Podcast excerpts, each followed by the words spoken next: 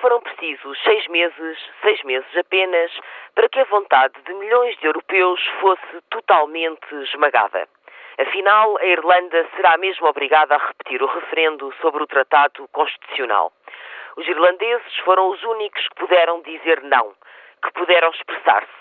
Mas os eurocratas, tal como fizeram em todos os países onde conseguiram evitar referendos com o pretexto da ignorância dos cidadãos, recomendam agora aos irlandeses o mesmo, porque não se calam. Se isto acontecesse num país da América Latina, por exemplo, muitos líderes europeus seriam os primeiros a contestar o condicionamento da vontade soberana de um povo. Mas os senhores de Bruxelas estão cada vez mais adeptos do olha para o que eu digo e não olhes para o que eu faço. Depois do primeiro chumbo, o ministro Luís Amado disse que a Irlanda teria que resolver o problema criado à União Europeia.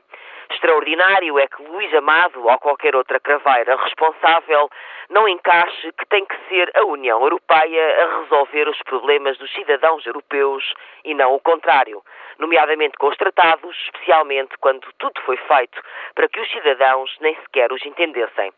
Os eurocratas não se lembraram de simplificar o texto, de se empenhar em o explicar ou até mesmo de redigirem um tratado que os europeus considerem útil e justo.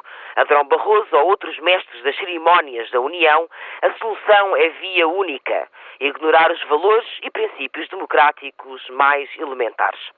A Europa deve ser um espaço de liberdade e não construída contra os interesses dos povos europeus e à revelia do seu voto, tudo junto com a argamassa da burocracia.